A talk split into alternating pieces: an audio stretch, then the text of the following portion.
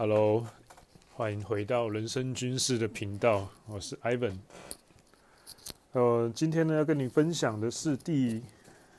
九十五集，第九十五集的呃 Podcast。那不知道，也许你是新朋友，那假如是新朋友的话，很欢迎你来到这个超级政治错误的一个频道。那假如是老朋友的话呢？我会想问你一个问题，就是，呃，假如你每一集都有跟的话，我假设你每一集都有跟，那其实出到九十五集了，很有可能，假如够铁的话，那可能现在正在听的你，可能真的就是听了九十几集，甚至到九十五集了。那我还蛮想知道，就是在经过了这么长的时间之后，那，嗯。你是否问过自己说：“诶，我是不是已经提升到了我自己当初想的那个样子？我是否变成了一个以前的当初的那个自己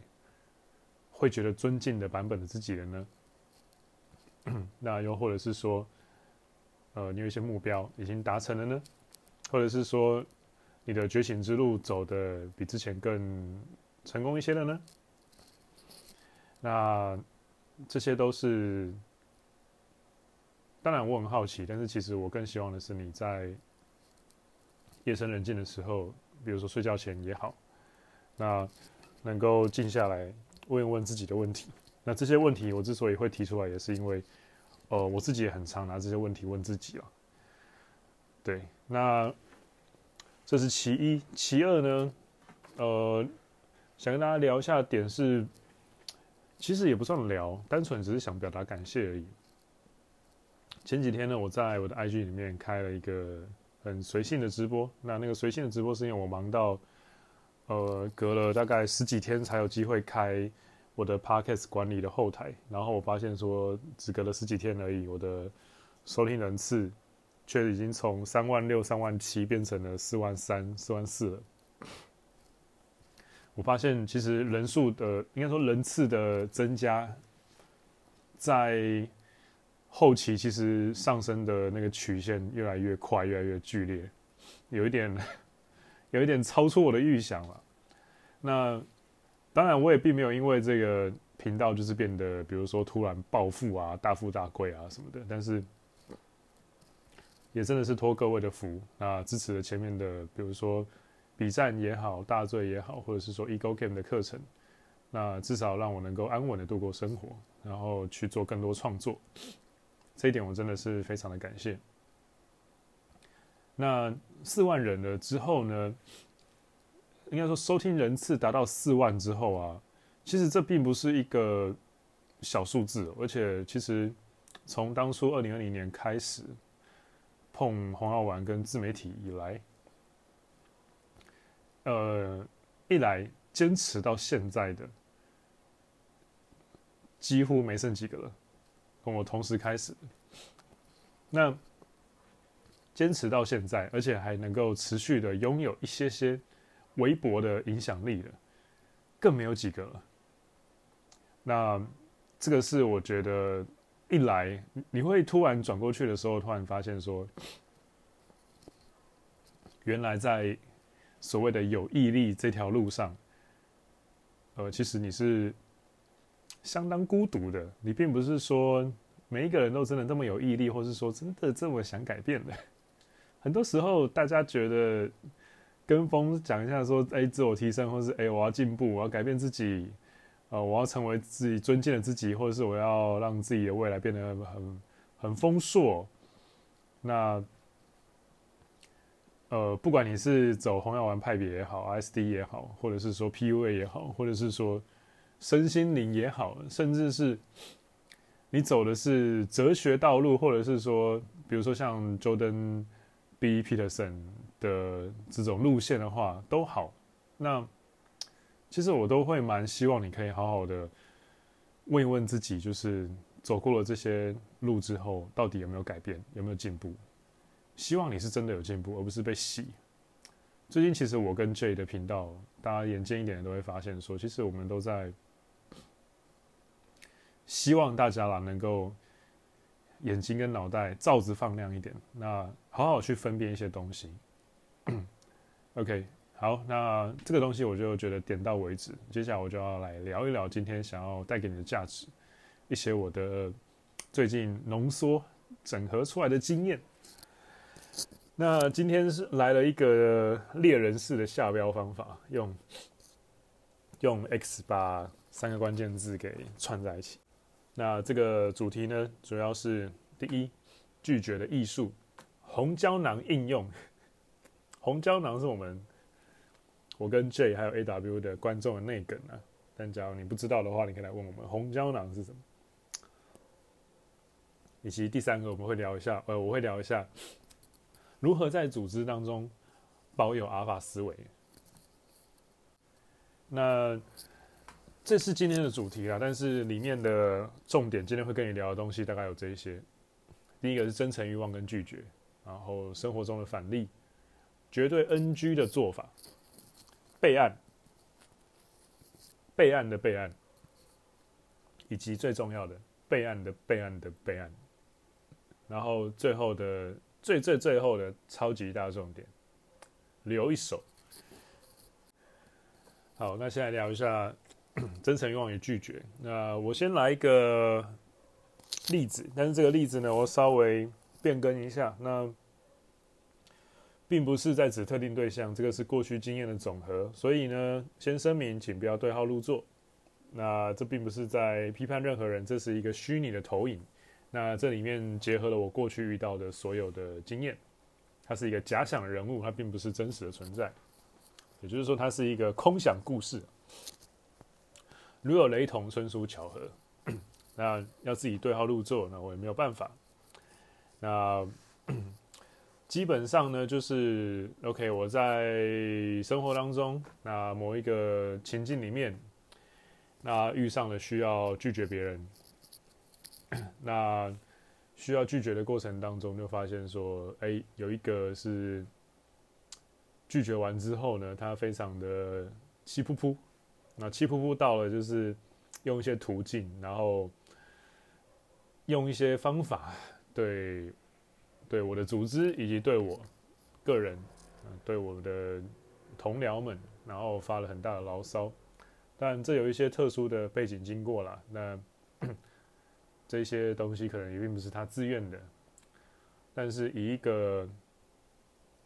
因为当然上班的时候我是一个员工。但是下班的时候，我更下班的时候，我的视角就会转换了。基本上，我只会把上班的一切，呃，当然，这个前提是你要有一个自己的自媒体，你有自己的发声管道，你有自己的能够影响这个世界、提供影响力的媒介在，那就可以用这个角度去切换。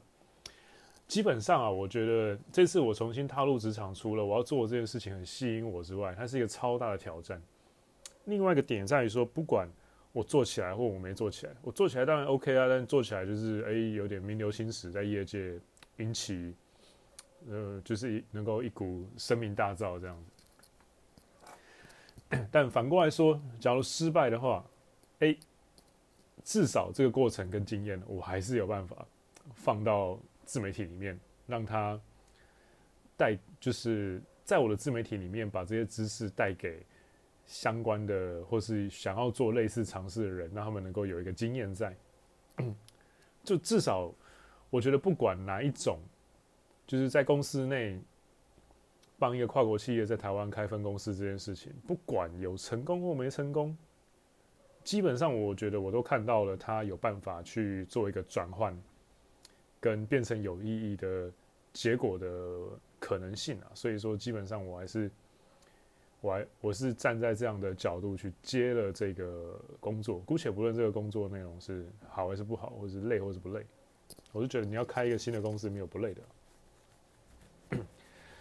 那在这个过程当中，其实找人就是一个很重要的环节。那看着这个就是后面他各种大闹脾气、发脾气的这个候选人啊，其实我是觉得，嗯。很可爱啦，因为我自己是觉得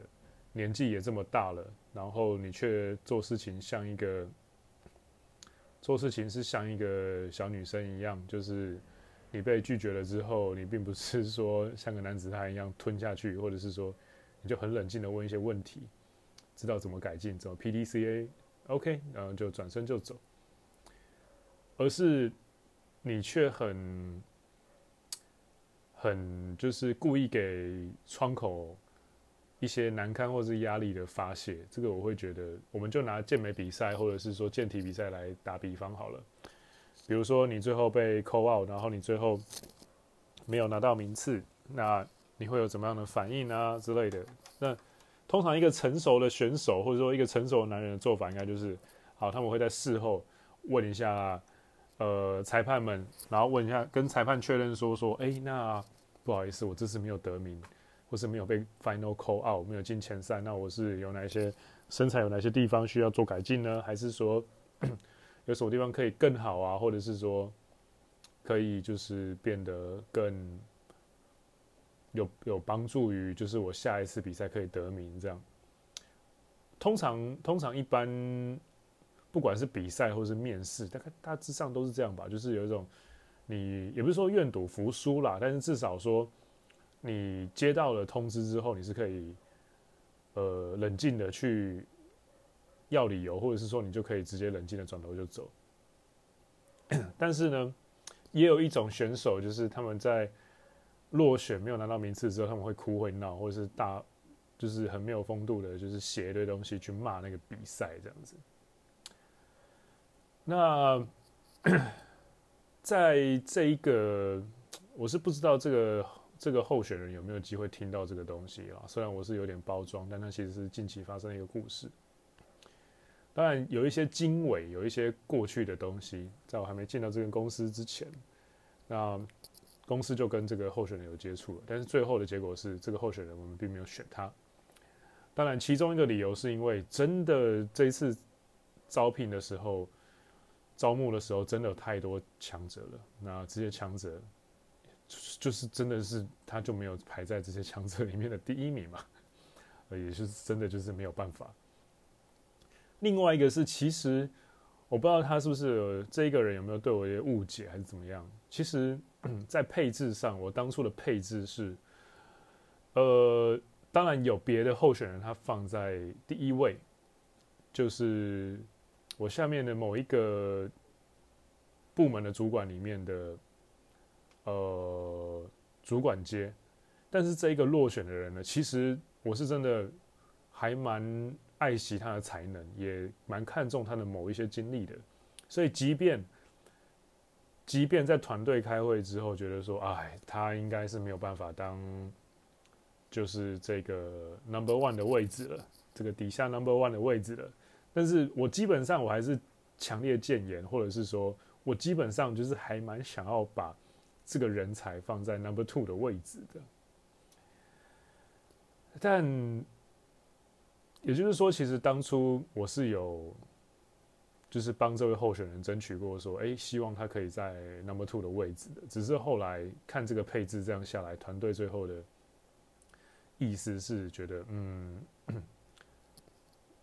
就是说到底，这个 number two 的位置现阶段好像也还根本不需要吧，或者是甚至说另外一个方向，就是说，这个 number two 的位置，我们到时候留给 number one 去想就好了。这个其实。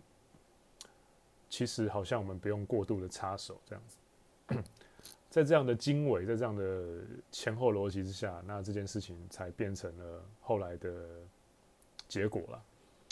但我是不知道这个候选人有没有看到这一点，但他总之这一位候选人就是非常的有点像孙悟空大闹天庭一样，就是发泄了一番这样子。但其实我真心觉得他发泄的对象其实搞错了。这样说好了，其实，呃，这也是我接下来要讲第三点，绝对 NG 的做法。我觉得这位候选人很 NG 的点在前面一点，其实就发生了。因为这次其实整个环节有一次面试、二次面试，然后才决定。呃，基本上照理来说啦，我自己觉得，你假如是有一些出社会 sense 的人的话，那你。面试之后，不管结果如何，那 虽然我自己年轻的时候第一次出社会，我也犯过类似的错啊。我是 就是在面试之后有去打电话去给 HR 问说，就是进度怎么样？这样有别的公司要我这样，但是这位候选人比较妙的点是，他每次都选在那种假日的十点半或十一点半这种晚上睡觉前，然后突然打来，而且他打来问的那个，就是明摆着他的他的。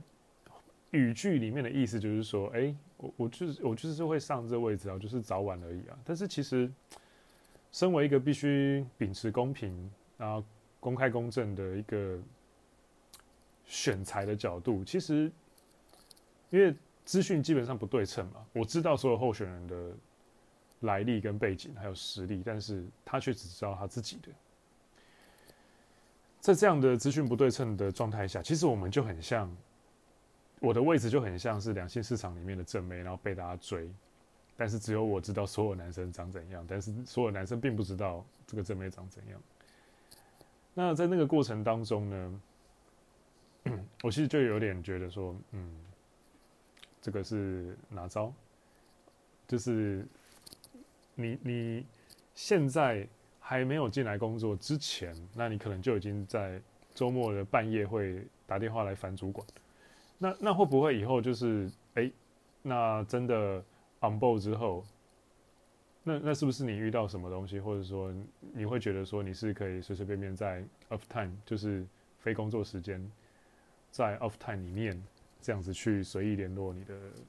上司呢？因为这件事情其实连我们团队内，我们上司都不会对我们是这种做这种事情。呃，我们基本上。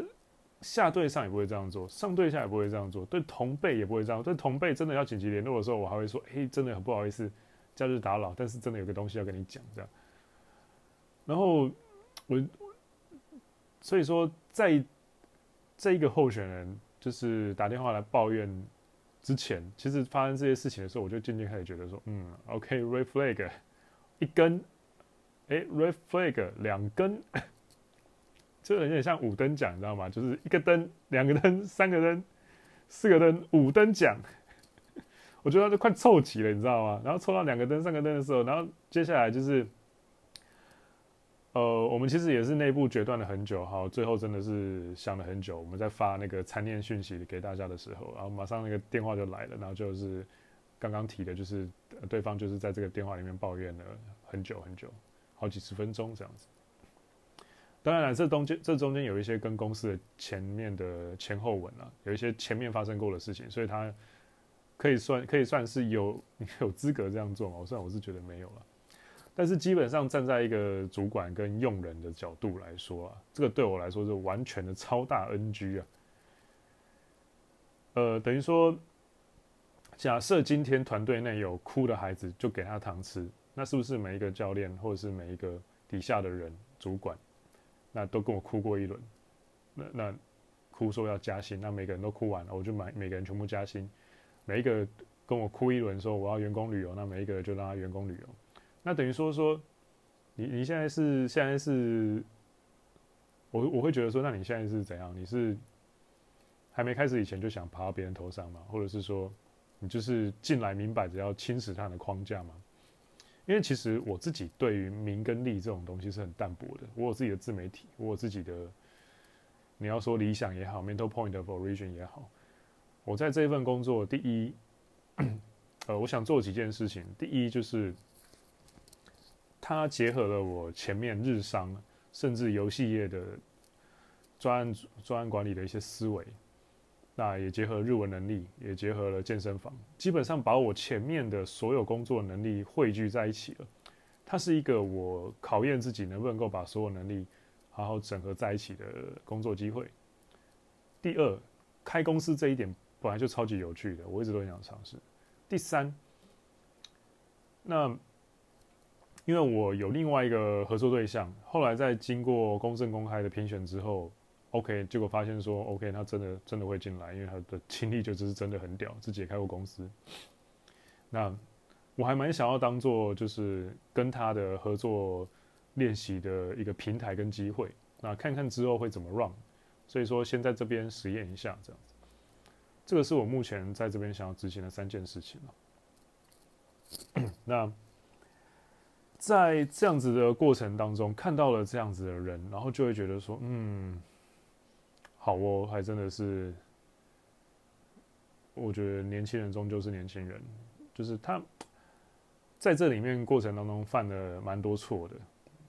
基本上行为上太多的 red flag，然后接下来就是。我觉得你不该在工作的场合这么情绪化，而且情绪化的对象还搞错了。你把他，假如是对上面，他应该要情绪化或是发泄的对象，应该会是比较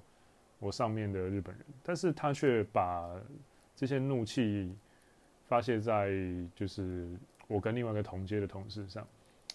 呃，当然了，当下就是像一个客服一样接那个电话了，但是毕这毕竟是工作职责所在。但是其实抽离从一个比较客观的角度去看的话，我会觉得这个局，这家伙玩的蛮烂的。你从赛局的角度去看的话，其实当然上帝视角是马后炮了。但是假设这个人他有机会用上帝视角看的话，就知道说，其实其实我跟另外一个同届同事，这个才是他的朋友。他的友军，因为其实我们当初是反而是建向上建议说，哎，这个人他是可以放在 number two 的位置。那，但他这样子玩，把局玩烂了，那等于说我跟我跟我同事都不可能变他的盟友了。那这样子的人就算进来，我们也不太敢用他了。谁谁敢用一个就是不顺自己意就闹脾气的人呢？那那是不是你进来之后，你变成明星教练，你会不会三不五时就用业绩威胁我说，哎，你不对我好一点，我就 我就我这个月就不做单了，或者说你不对我好一点，那那我等下就我等下这单我就不谈，或者是说那我这个月我就不想做到业绩目标了这样子。业绩团队其实最忌讳就是明星球员的诞生，因为一旦有明星球员，主管都管不动人，所以你必须要适度的。白脸也好，黑脸也好，甚至某一些分化策略，或是竞争策略，让教练们或是业务们分成 A、B 两组之类的，这个都是非常必要的措施。等于说，一定程度上，你要制造一个像是炼骨的那个“骨”字，就是一个“炼”，就是钢之炼金术士的“炼”。那“骨”这个字呢，就是上面三个虫字边，然后下面一个器皿的“皿”。那用动画来比喻的话，其实就是你要制造一个类似蓝色监狱的环境啦，就是让一些强者在里面自己 内耗嘛，在一个环境里面内耗，然后比赛。那他们在互相内耗的过程当中，其实当主管就轻松了，他们就是彼此在竞争，你要做的事情就在旁边写计分板了。那这是比较理想的，但对。那所以说，我才会觉得说，这家伙真的太年轻了，他没有具备这种退一步看事情的角度跟后设的观点。假如有的话，那就不会玩这么烂了。所以其实我也尝试过站在他的视角，在他应该说站在他的立场了，然后用我自己的自己的方式去思考说，假设是我，我站在他的角度的话，我会怎么去玩这一局？OK，我会发现说，哎，可能。这家公司跟我以前就保持关系友好好几年了，然后他们终于要来台湾展店了。那也前面也一直暗示我有机会在这边工作，那这个位置我坐定了。但是我还是需要先多磨练一下。但其实我觉得他够聪明的话，他会去做的事情，除了累积资历以外，还有一件事情就是，他我我是他的话，我会去学日文。因为其实很多日商在踏进来台湾，不敢直接，呃，第一批人会很慎重的面试，就是因为他们需要其实是这个职位的能力加上语言能力，你有办法。因为其实我就是觉得啦，日本人都是很，日本人都是很悲塔的，都很胆小，而且保守。他们到台湾，他们很多时候你会看他们脸好像很有自信，但其实没有。每一场面试，每一场谈判之后，你会发现他们其实都是在。他们在，他们就是很挫，然后觉得说，哎、干，我刚刚都都不懂，我刚什么都听不懂，我整个装一个很很凶的样子，但是其实上，事实上是我什么都听不懂，我什么都不能做决定，所以他们其实非常仰赖这些第一线的，你要说触角，或是能够翻译，或是有语言能力的员工都好。那也就是说，其实对于日商来说，你拥有专业能力加上语言能力，尤其是日文的商用程度的话，你这个人才就具备非常大的魅力。这也是为什么这一次我会在这个位置的原因。那假设我是这一个年轻人的话，我这个候选人的话，我真的会额外去学日文能力，然后在他们准时准备要上岸来台湾拓点的瞬间，我直接就可以无缝接轨签进去这个位置了。这是第一个我会做的事情啦，练日文能力。但这个年轻人很明显，他已经三四年的时间了，他都没有想到要增进日文能力。我就觉得说，呃，那这个三四年的时间让你慢慢的准备，你为什么不准备日文能力？说真的啦，你能力够强的话，我这个位置给你也行啊。因为我真的就没有很在意位置，或者是 title 职称，我我想要的只是经验跟故事。这个东西才是真的，经验这种东西才是实在的，其他都是虚的。title 会变，名片会变，公司会倒，情人会跑，女人会变心，呃，商业伙伴会背叛你，这些东西全部都没有是都不是实的，这些都是虚的。什么东西是实的？你在这一个战场里面累积起来的伤疤，累积起来的经验，累积起来的实战能力。这个东西才会，就是一辈子跟着你，放在你的脑袋里面，或是深深入你的骨髓跟肌肉，让你在遇上类似的情境的时候，你有办法直接的 base on 这些 data，然后去做出最实际的反应，这些才是实际的。但是，我想这个年轻人他真的是没有去考量到这一些，怎么说呢？背后的因果嘛。哪一些东西是重要？哪一些东西是是虚名？是浮是浮云？它很明显的，其实它的权重系统并没有很好的跟这个现实世界是呃接轨的，应该这么说。这个是我觉得还蛮可惜的一点啦。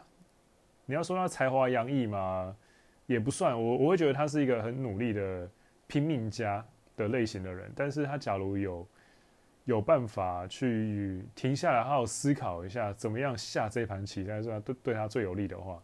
基本上也不会变成今天这个局面了。但是前提是他有办法想到这些东西，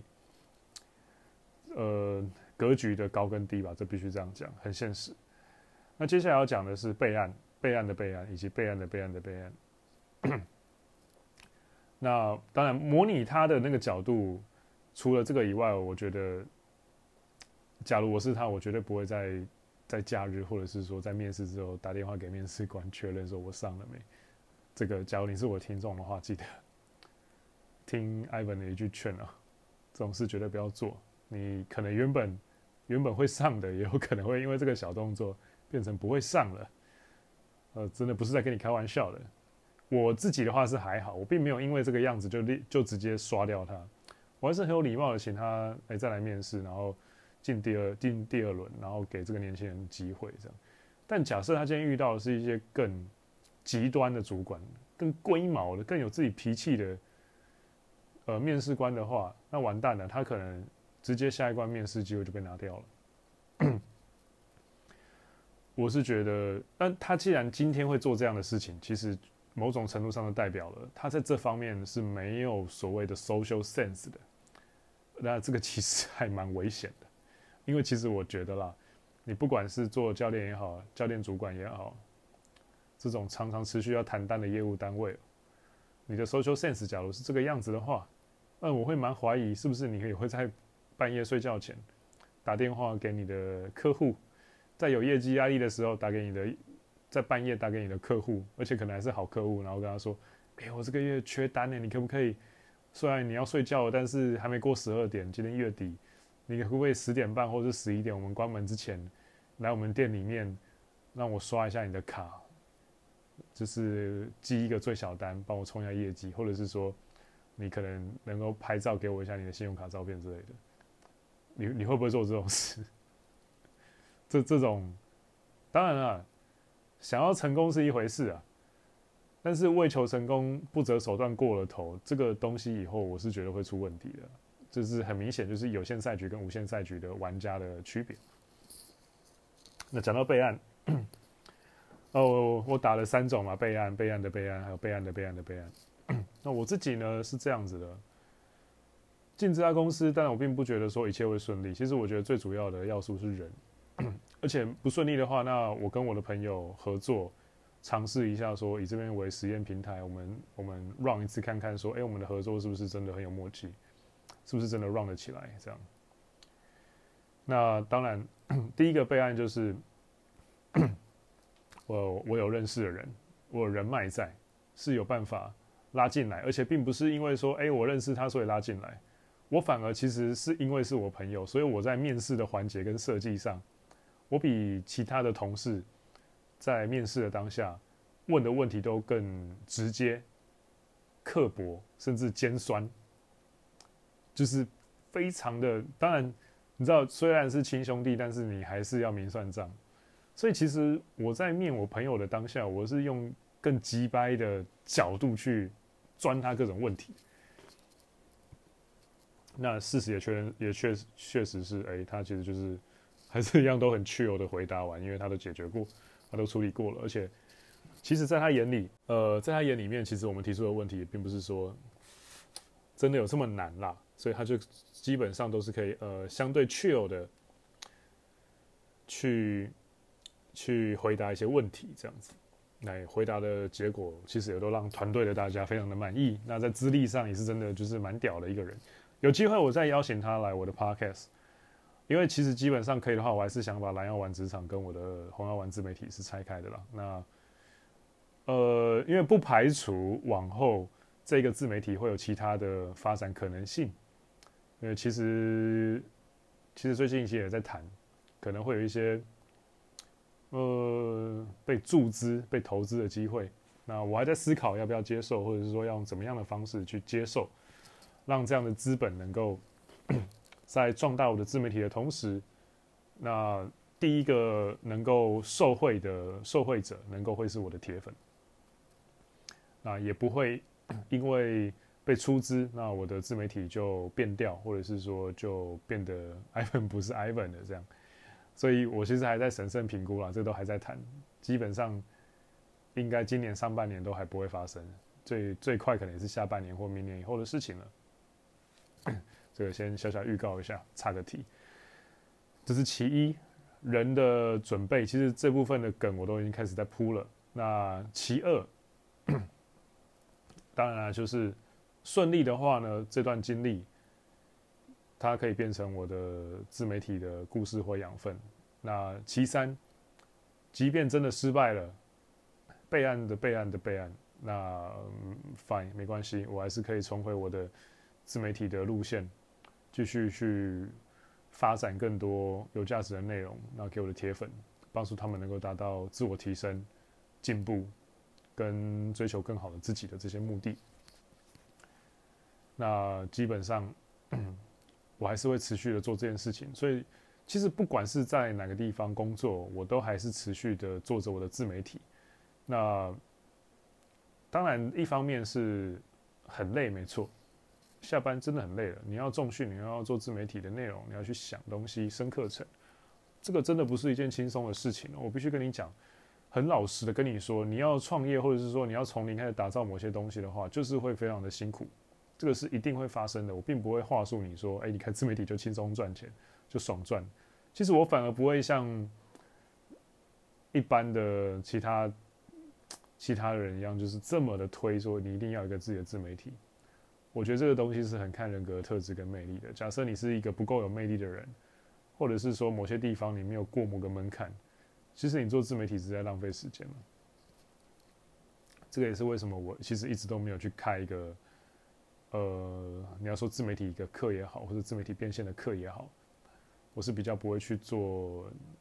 这一类事情，因为我自己认真的觉得，自媒体这个东西就是很达尔文主义啊，就是。你要天生适合，或者说因为某些原因后天也适合，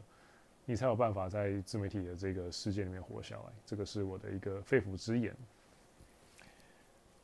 那当然，这个就是所谓的留一手的概念。你要怎么样 像今天我觉得蛮有趣的啊，我不知道我的，因为我的上面的日本人有，你可以像是取个取个就是小小的判别一样就好了，就是有所谓的小主管跟大主管。那大主管基本上我觉得就会，他就像一个慈祥的叔叔或伯伯一样，就是他其实。他蛮爱找我私下聊天、讲话，或者说问我各种问题的。但是我这是大主管，但小主管的话呢，他是一个 很活泼，是我是觉得他是一个脑筋动得很快，然后也没那么典型日本人的人啊。但是我觉得他脑筋快归脑筋快，但是有些时候做事有点随便跟粗糙，而且脑筋动得很快是一回事，你那些 idea 要能够留下来啊，而不是说。他比较偏向于就是把事情啵啵啵啵啵全部丢出来，然后给下面人做这样，那可以可以的就好了，就过了这样。但他会有很多灵光一现的 idea 在，然后他也是有一些缺点，他会呃把这些 idea 丢给下面的人做，然后因为他自己没有语言能力，英文半吊子，然后中文也还好，然后很多时候他会对下面的人不放心。对当地的，比如说像台湾员工做是一些事情或决定不放心，他会希望我们能够时时刻刻保持翻译的状态，这样子。但其实我觉得这就是很妙的点哦。基本上你要在健身业界，你要日文能力很好，这个是超级稀缺的技能组合。我真的想不到除了我以外还有谁。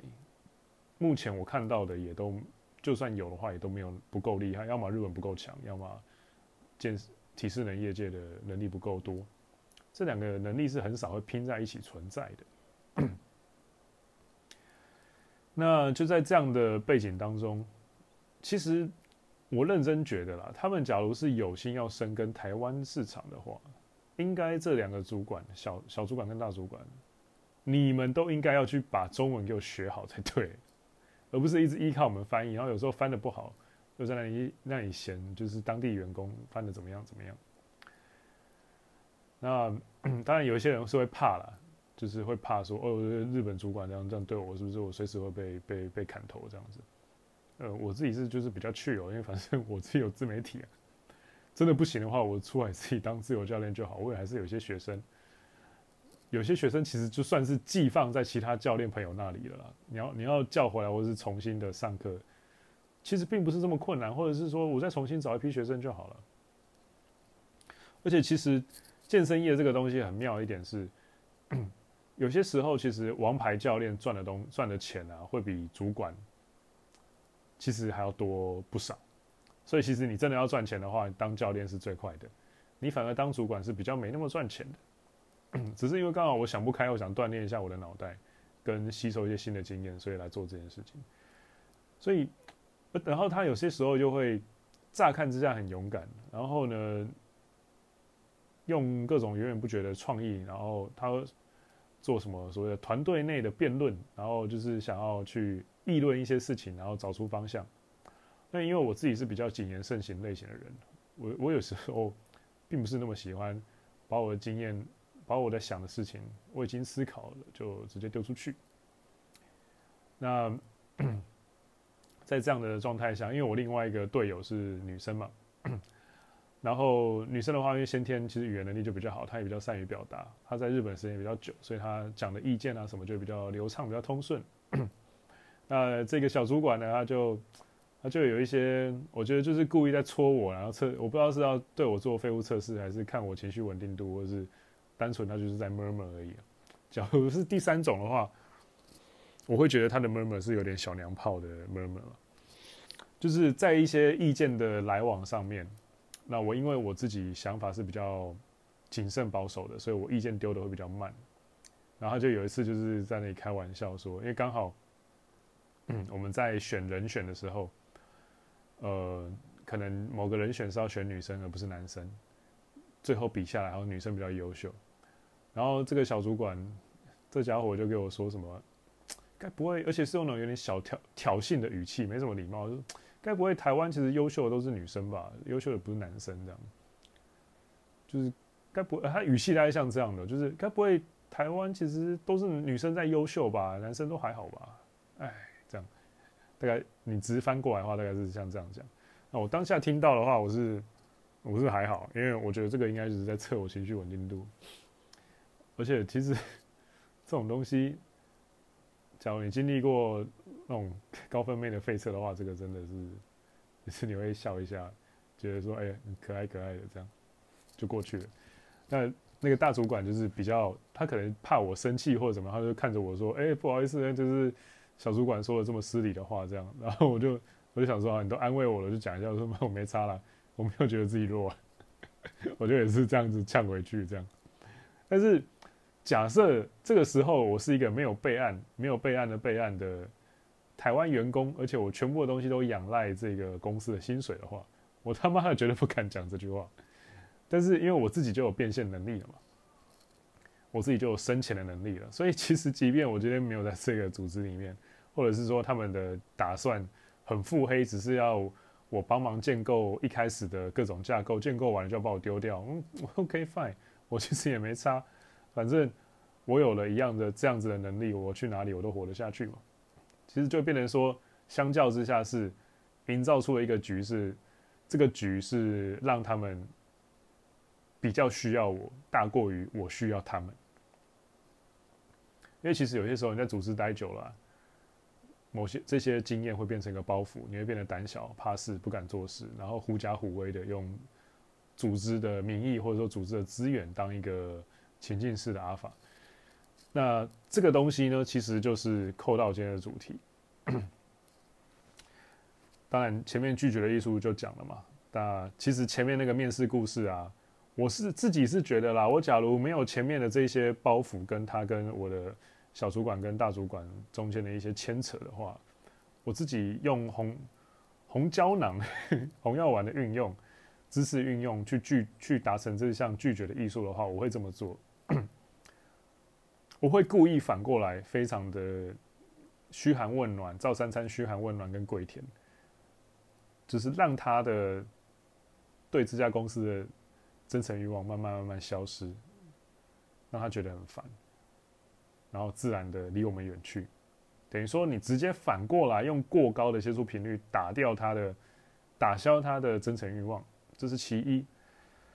那在组织当中保有阿尔法思维的方法，我觉得很简单。我刚刚也聊到了，其实就是你要有备案，备案的备案，备案的备案的备案，就是 the plan B of plan B，或者说 the plan B of plan B。Of Plan B 这样子，那假设你是有了这一些备案的人的话，你在这个组织里面就会很有 guts，就是呃你要动我我也没差。再加上假设你拉了自己的人进来，你的派系直接抓进来这家公司，OK，那你更稳了。就其实就是很简单嘛，天地人嘛，就是天时地利人和。呃，人和掌握了，然后天时的话比较难啊。这个你要看，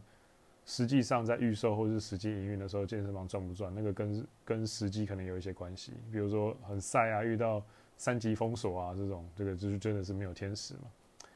啊，地利的话就，就我是觉得，其实这边的地利我比较会觉得是文化上的优势。我同时具备日本跟。台湾甚至香港的一些不同文化的陶冶跟经验，所以其实我觉得我对这种不同文化之间的切换跟相处已经很驾轻就熟了啦。那你要怎么样在组织当中保有你的狼性也好，阿法特质也好，阿法思维也好，阿法行为也好，这些东西其实都来源都很简单，你要留一手，你要有自己的组织、自己的人马，甚至是自己的。只有你才知道的 know how，只有你才能够做到的事情，只有你才有办法达成的，呃，完成的提案也好，或者是说只有你才能够做到的某件事情，而且这件事情对于这个组织的运行是超重要的，没有你不行的。那这种东西，我是觉得，假如你能够确实的握有的话，那牢牢的抓在你手上，其实基本上它就是一个。免死金牌，你基本上不用太害怕。当然这是内部啦，那在外部最好是你有一些，比如说外部的资源啊、横向的连接啊、自己的自媒体啊，你可以当做一个备案。当然，我的情况一定是没那么常见的，甚至是非常 rare case 的 rare case。但是，其实假如你只是一个上班族，你想要在组织中保有一些比较 alpha 的 mindset 跟 behavior 的话，我觉得其实培养类似的事情是蛮重要的。你要有办法，其实这就很简单嘛，跟转盘子一样嘛。你要有备案。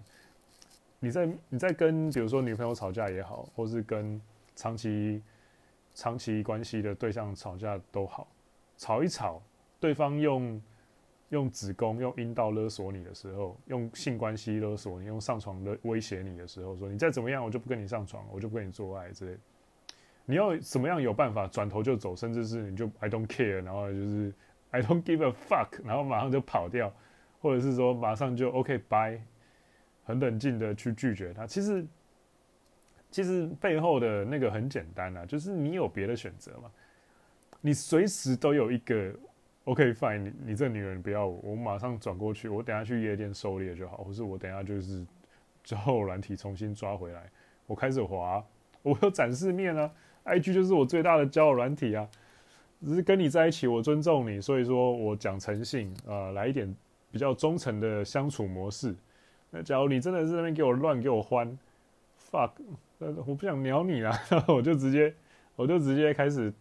就是导入新的关系，我就开始疯狂转盘子。我前面是让你啊，就像以前看那个《最游记》的动画一样，八戒是就是他们身上都有所谓的治愈器的这种，或是像 Ava 的那个拘束句一样，就是我放的这些东西是在压制我自己的实力啊。那你今天对我不礼貌，或者是不尊重我，OK fine，那。那那我们的就这合作关系就到这边喽。那 我就先去把我的腰力解放出来，我先开始转盘子了，拜拜。那这个东西放到商务层次，你在办公室里面的话，其实也是很类似的。你要定时的跟猎采也好，就是接触其他机工作机会的窗口，保持好联系，保持好关系，这是其一嘛。那其二，你可能要有一个所谓的业界以外的备案。你是有办法去做的。那第三就是，呃，你要讲比较黑暗一点啊，你要握有某一些有有那个成本，或者是说有那个机会能够动你、能够霸凌你、欺负你的人的把柄，你要把它握好。一旦事情发生的时候，把柄拿出来威胁他说：“你确定要这样做吗？你这个东西在我这里，你确定哦？你想清楚再说。”这样。那这个东西基本上，我觉得。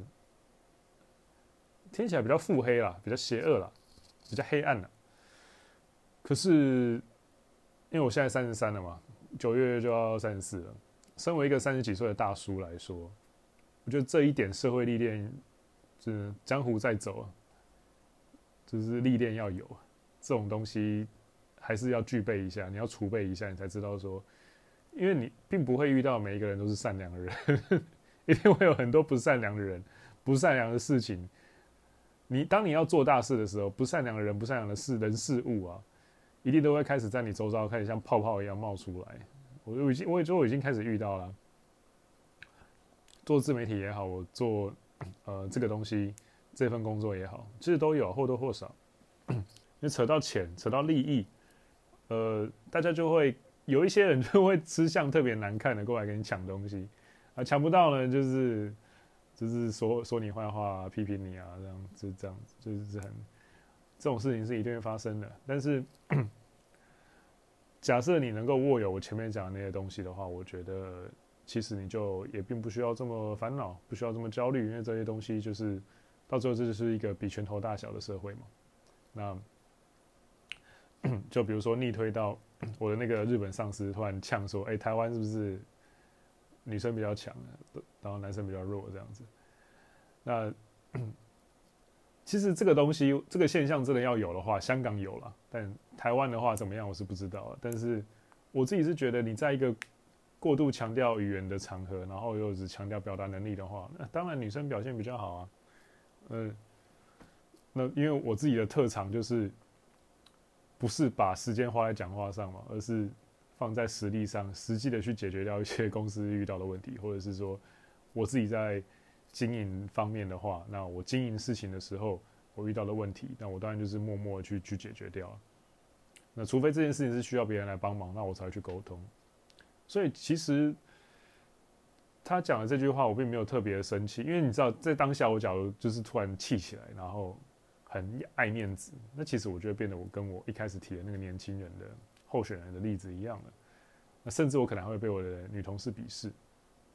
那我当然只是很有风度的就笑一下，因为其实我就露真的露出那种 这这日本人真的可爱可爱的，因为我的我的那一位就是朋友，他还没正式的开始开工，他假如正式开工，然后听到日本人讲讲这种东西的话，我觉得他他会笑吧，他跟我一样，应该就是笑一笑说：“妈菜逼吧，你根本就不懂，你根本就不懂台湾健身业的玩法，有些东西多么的黑暗，多么的那个。”你根本就他妈的什么都不懂，在那边提一些天真的东西，然后觉得自己，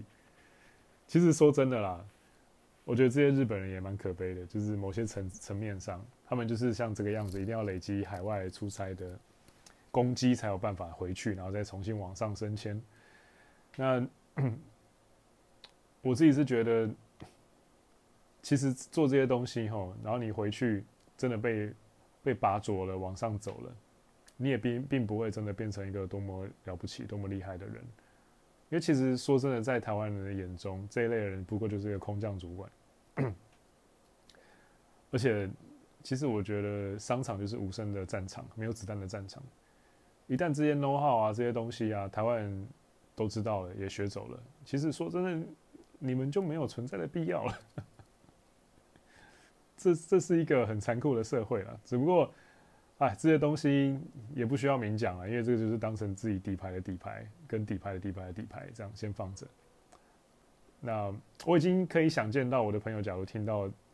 这些日本人讲的这些东西的话，他会有怎么样的表情？因为他经历过的东西跟战场比我更恐怖。他创业过两三次，也成功过两三次，也失败过两三次。那个不是一般人能够有的经验。我相信他的经验都。他一定有很多个比我更黑暗的故事，有机会再分享给大家。那这些东西其实我还蛮好奇，他听到的时候他会有怎么样反应的。好，那今天的内容呢，其实大家就到这边，跟你分享的是拒绝的艺术、红胶囊的应用，还有在组织中抱有阿法思维的方法。那直接讲太硬了啦，所以我还是想说，尽量用一个轻松幽默的方式去把我生活的故事丢出来给大家。那让你正在听这个节目的你能够有一个，嗯，怎么说呢？相对很实际的例子跟故事的同时呢，你也可以就是觉得有点北烂，有点好笑。那你又能够吸进去一些对你有用的知识或者说经验。那当然，我分享这些故事的时候，我是刚刚是用很很很很诙谐的语气。很很贱的语气也好，反正就是我是用这种有趣的语调跟大家跟你分享。但是实际上呢，这些东西在发生的当下，当然就是你知道灰头灰头土脸的，就是很很累的在处理啊，在整理啊，在在对应这样子。只不过这些东西我觉得都是养分啊。那其实也还有更多的其他故事，有机会我再好好的分享给大家。那这些东西其实很多东西都可以用呃红药丸的角度去剖析，或者是说。你可以站在一种很黑暗面的管理学嘛，去针对这些事情做一些案例演练啊。那有机会的话，我再丢更多故事出来分享给你。那呃 Podcast 的最后也再次感谢大家，那谢谢你们真的一路以来的支持，让这个频道收听的人次已经突破四千了。而且还没有计算其他的平台，我只计算 Podcast 的收听人次而已。那假如你还希望获得更多一手的故事，或者是说，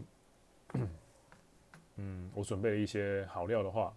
呃，资讯栏这边有电子报可以订阅一下。那目前呢，有有三个线上课程，我也不想推了，好懒得卖课，好累。呃，有兴趣的话自己看了，Ego Game 比战大罪。呃，避免黑药丸的话，